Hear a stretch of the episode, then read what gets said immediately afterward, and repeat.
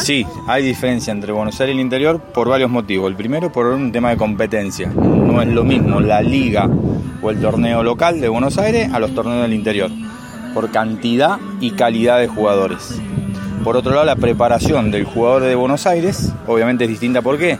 Porque en un plantel de damas tenés 40 jugadoras, por lo cual la competencia para jugar en primera es mucho más grande que en el interior.